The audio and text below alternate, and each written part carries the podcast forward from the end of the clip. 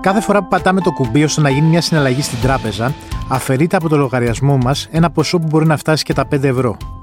Τι πληρώνουμε όμως τα αλήθεια και γιατί το web banking είναι τόσο ακριβώς στη χώρα μας; Είμαι ο Σταύρος Διοσκουρίδης. Είναι το Explainer, το podcast του News 24 που προσπαθεί να εξηγήσει αυτό το κάτι παραπάνω που κρύβεται πίσω από τους δημοσιογραφικούς τίτλους. Μας ακούτε στο News 24 στο Spotify, όπως επίσης και στα Google και Apple Podcast. Μαζί μας σήμερα στο πρώτο επεισόδιο του Explainer, στο podcast του News 24 είναι ο Κώστας Παπαγρηγόρης, που καλύπτει το τραπεζικό ρεπορτάζ στο site. Ευχαριστούμε πολύ που είσαι εδώ. Καλημέρα και εγώ ευχαριστώ για την πρόσκληση. Λοιπόν, πάμε να ξεκινήσουμε με τις ερωτήσεις. Καταρχάς το εξής. Επειδή το e-banking, το web banking, οι τραπεζικές συναλλαγές, οι προμήθειες που κρατάνε οι τράπεζες έχει έναν αρνητικό χαρακτήρα. Μπορούμε να πάμε όμως λίγο πιο πριν να πούμε ότι ο τρόπος πλέον που συναλλασσόμαστε ηλεκτρονικά είναι ίσως η μεγάλη επανάσταση που έχει γίνει όσον αφορά το χρηματοπιστωτικό σύστημα τα τελευταία 10 χρόνια και στην Ελλάδα. Μου δίνεις μια εξαιρετική πάσα χρησιμοποιώντας ε, τον όρο επανάσταση. Είναι γεγονός ότι ιδιαίτερα μετά το ξέσπασμα της ε, πανδημίας η αγορά των ηλεκτρονικών συναλλαγών, έτσι όπως μπορούμε να την πούμε έτσι, με μια ευρύτερη έννοια, έχει φέρει κατακλυσμιαίες αλλαγές σε αυτό που λέμε στις ε, καθημερινές μας ε, συναλλαγές είτε είμαστε ιδιώτες, είτε θέλουμε να πληρώσουμε το νίκαιό μας ή ένα λογαριασμό στην τράπεζα είτε είμαστε επιχειρήσεις κάθε μεγέθους ε, είτε λογιστήριο και πρέπει να έχουμε έτσι συναλλαγές καθημερινά και να ανταλλάσσουμε όπως είπαμε και λίγο νωρίτερα χρήματα. Κερδίζουμε και χρόνο, το βασικό. Ε, όσοι έχουμε χρειαστεί να περάσουμε στο παρελθόν ε, από την ουρά τραπεζικού καταστήματος μπορούμε να καταλάβουμε πάρα πολύ εύκολα νομίζω πόσο ουσιαστικά έχει αλλάξει η ζωή μας και η καθημερινότητά μας με την ε, είσοδο των ηλεκτρονικών συναλλαγών στη ζωή μας. Είναι χαρακτηριστικό ότι μέχρι πριν κάποια χρόνια η αίσθηση που είχαμε εμείς έτσι, που καλύπτουμε τις εξελίξεις στο τραπεζικό σύστημα είναι ότι οι συναλλαγές μέσω του κινητού μας ε, τηλεφώνου θα κυριαρχούσαν στη ζωή μας μετά το 2025. Ωστόσο όμως η, έλευση του, του κορονοϊού λειτουργήσε ως επιταχυντής μπορούμε να πούμε και οι εξελίξεις και οι συνήθειες στις καταναλωτικές μας καθημερινές ε, συναλλαγές ήρθαν πολύ πολύ νωρίτερα. Θα πω ενδεικτικά δύο νούμερα για να καταλάβουν έτσι και οι ακροατές μας ποιο είναι αυτή τη στιγμή το μέγεθος της αγοράς. Επίσημα στοιχεία. Ε, το ΔΙΑ, το Διατραπεζικό Σύστημα ναι. Πληρωμών, ε, έχει μελέτες που δείχνουν ότι τα τελευταία δύο χρόνια η χρήση των ATM έχει μειωθεί κατά 15%. Δηλαδή ο κόσμος δεν πάει ούτε στα ATM πια. Ενώ η πρόσφατη μελέτη που, μια πρόσφατη μελέτη που έδωσε στη δημοσιότητα η Ελληνική Ένωση Τραπεζών δείχνει ότι σε ποσοστό άνω του 90% των εγχρήματων συναλλαγών πληρωμών γίνονται πλέον εκτός των τραπεζικών καταστημάτων. Τι σημαίνει αυτό; Ότι πάνω από 9 στις 10 συναλλαγές γίνονται μέσω ίντερνετ και mobile banking, μέσω των ATM, μέσω των αυτόματων συστημάτων πληρωμών. Πάντως, στην Ευρώπη είμαστε ακόμα χαμηλά στη χρήση ε, των, των ηλεκτρονικών συναλλαγών. Βεβαίως και είμαστε ακόμα χαμηλά γιατί προφανώς και σαν κοινωνία ε, τώρα αρχίζουμε σιγά σιγά να εκπαιδευόμαστε και να αποκτάμε μια μενταλιτέ και μια φιλοσοφία και μια κουλτούρα ε, καθημερινών πληρωμών. Και δεν μιλάω βέβαια για τις νεότερες τις γενιές οι οποίες είναι απόλυτα ε, εξοικειωμένες.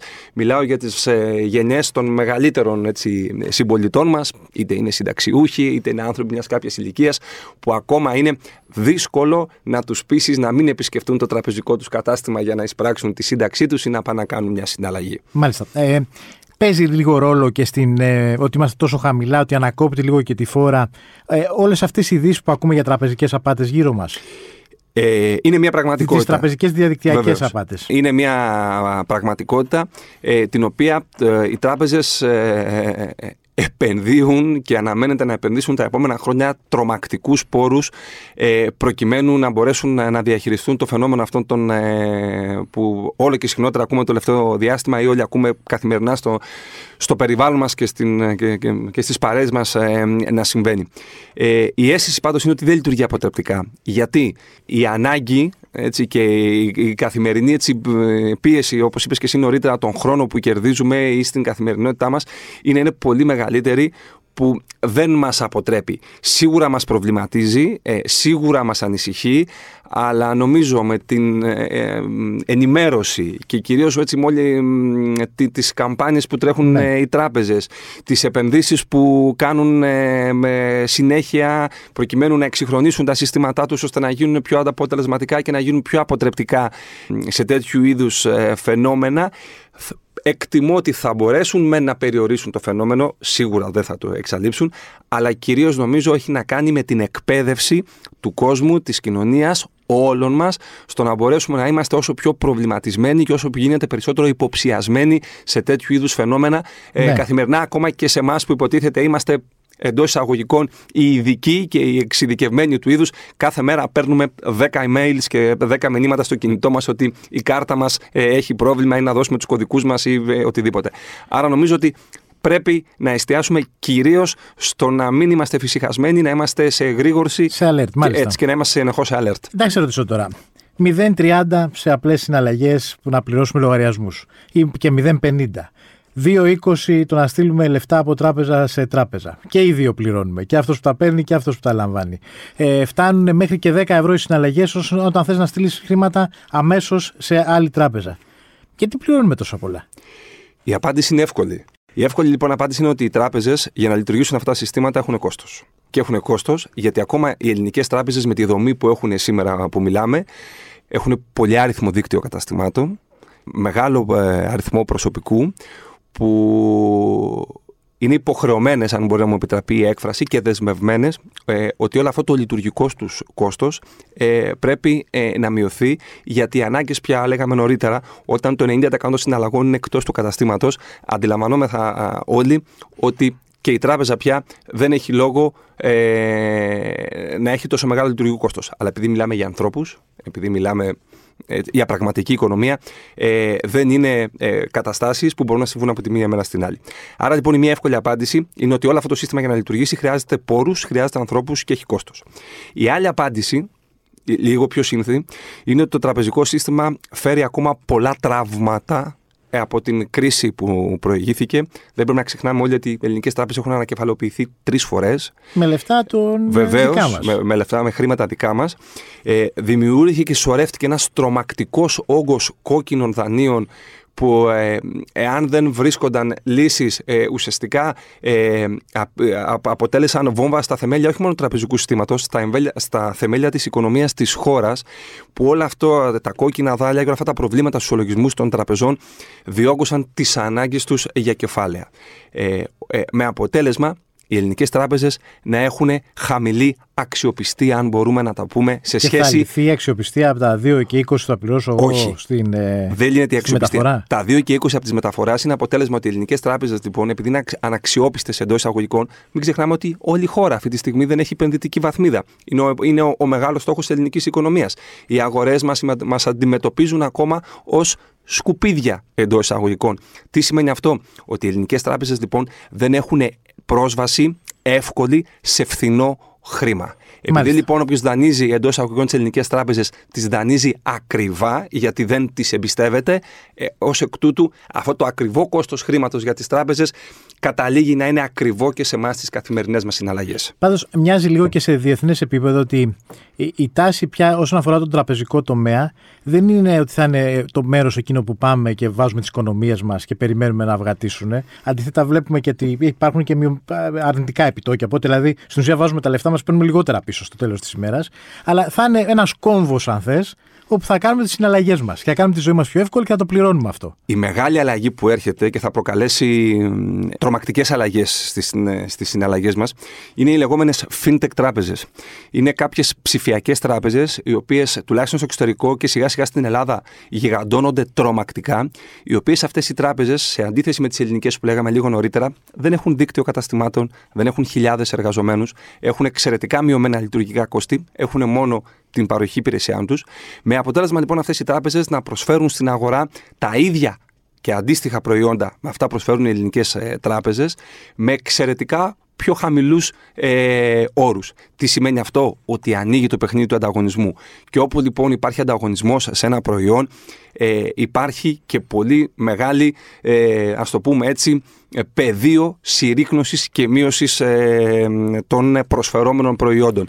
Άρα τι σημαίνει αυτό κατά την άποψή μου; Πολύ πολύ σύντομα εκτιμώ ότι ο ανταγωνισμός που έρχεται από τις λεγόμενες ε, τεχνολογικές τράπεζες ε, θα οδηγήσει και τις ελληνικές ε, τράπεζες να αναπροσαρμόσουν προς τα κάτω τα προϊόντα τους και τα κόστη τους και το κόστος των υπηρεσιών που προσφέρουν γιατί πάρα πολύ απλά δεν θα είναι ανταγωνιστικές και θα μπορούν να κρατούν τους πελάτες τους. Εντάξει, κάποια στιγμή θα, θα θελήσουν να είναι και ανταγωνιστικές και μεταξύ τους, φαντάζομαι. δηλαδή να πει μία έλα σε μένα, γιατί εγώ σου προσφέρω με ένα πακέτο τις συναλλαγές του τσάμπα. Μα έτσι κι αλλιώς, ε, όλοι γνωρίζουμε όσοι έχουμε πάει να πάρουμε για παράδειγμα ένα απλό τραπεζικό προϊόν, ένα δάνειο, ότι όλοι περνάμε από όλα στις τράπεζες και λέμε τι μου δίνεις εσύ, τι μου γιατί, γιατί ο ανταγωνιστής μου δίνει αυτό. Άρα, ως τράπεζα θες πιο πολύ, πες ότι εσύ η τράπεζα τώρα, θες πιο πολύ τις καταθέσεις μου ή τις συναλλαγές μου; Δεν μπορεί να υπάρξει καμία τράπεζα στον κόσμο χωρίς τις καταθέσεις. Γιατί οι τράπεζες πρέπει να καταλάβουμε ότι τα έσοδά τους, τα κέρδη τους, τα βγάζουν από την χορήγηση δανείων, όπου έχουν επιτοκιακά έσοδα. Καμία τράπεζα λοιπόν δεν μπορεί να διαθέσει δάνεια και άρα δεν μπορεί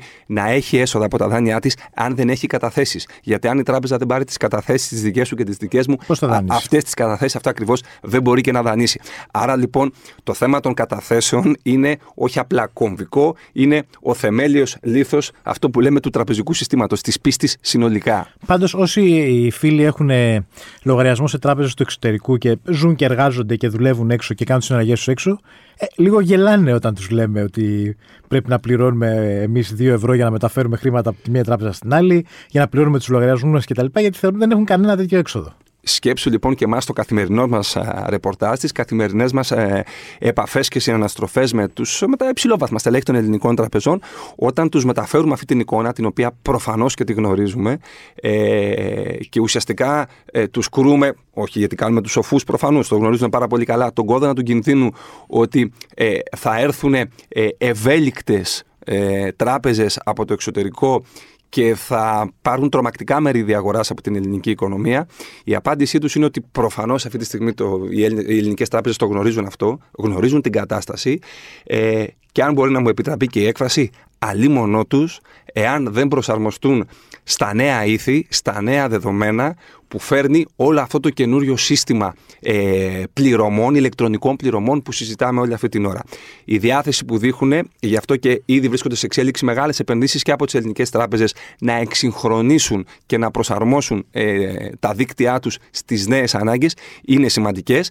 Πολύ σημαντικό βέβαια όμως και για εμάς τους καταναλωτές είναι αυτό κάποια στιγμή εκτιμώ και ελπίζω σύντομα να το δούμε στην πράξη, στην τσέπη μας, στις καθημερινές μας συναλλαγές, για να μην αισθανόμαστε, όπως πολύ σωστά είπες, όλοι έχουμε φίλους που ζουν στο εξωτερικό, όλοι έχουμε συγγενείς που εργάζονται στο εξωτερικό και όταν α, καμιά φορά ανταλλάσσουμε απόψεις για, για την καθημερινότητά μας σε ό,τι έχει να κάνει τις πληρωμές μας, βρισκόμαστε καμιά φορά έτσι ε, έκπληκτοι ε, ακούγοντας λοιπόν, πώς είναι τα πράγματα ε, διεθνώς. Αλλά ε, η εκτίμησή μου είναι, τουλάχιστον έτσι όπως το εισπράττω εγώ, ότι θα πρέπει άμεσα και οι ελληνικές τράπεζες να προσαρμοστούν σε αυτή τη ε, νέα πραγματικότητα, εάν θέλουν να μείνουν ανταγωνιστικές, αν θέλουν να έχουν ύπαρξη και έτσι αν θέλουν να διατηρήσουν το, πελάγιο, το πελατολόγιο τους και να εξακολουθήσουν να έχουν και ε, ρόλο ύπαρξης. Ε, Κρατάμε αυτό το αλίμονό τους, που Ε, ναι, πραγματικά αλίμονό τους γιατί η, η τεχνολογία πια προκαλείς σαρωτικέ αλλαγές και στο τραπεζικό σύστημα. Ε, εάν λοιπόν δεν έχεις τα αντανακλαστικά ε, να προσαρμοστείς όσο πιο έγκαιρα γίνεται στα νέα δεδομένα και στα νέα ήθη που φέρνει η τεχνολογία στις ε, τραπεζικές ε, συναλλαγές και χάσεις την κούρσα του ανταγωνισμού και μείνεις πίσω σε αυτή την κούρσα, νομίζω ότι δεν θα μπορέσεις ε, με την ταχύτητα πια που επικρατεί, στην, που έχει η τεχνολογία, να ξαναμπεί στο παιχνίδι. Μάλιστα. Ωραία. Ευχαριστούμε πολύ. Εγώ ευχαριστώ για την πρόσκληση. Ήταν ο Κώστας Παπαγρηγόρης από το τραπεζικό ρεπορτάζ που μας εξήγησε γιατί είναι τόσο ακριβές οι τραπεζικές ηλεκτρονικές συναλλαγές μας. Ακούσατε το Explainer, το podcast του News 24